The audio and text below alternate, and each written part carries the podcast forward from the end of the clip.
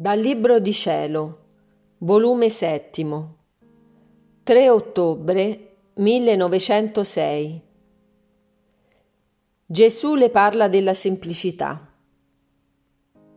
Trovandomi nel solito mio stato, quando appena è venuto il benedetto Gesù e mi ha detto, Figlia mia, la semplicità riempie l'anima di grazia fino a diffondersi fuori sicché se si vuole restringere la grazia in essa non si può, perché come lo Spirito di Dio, perché semplicissimo, si diffonde dappertutto, senza sforzo o fatica, anzi naturalmente, così l'anima che possiede la virtù della semplicità diffonde la grazia in altri, senza neppure avvertirsi.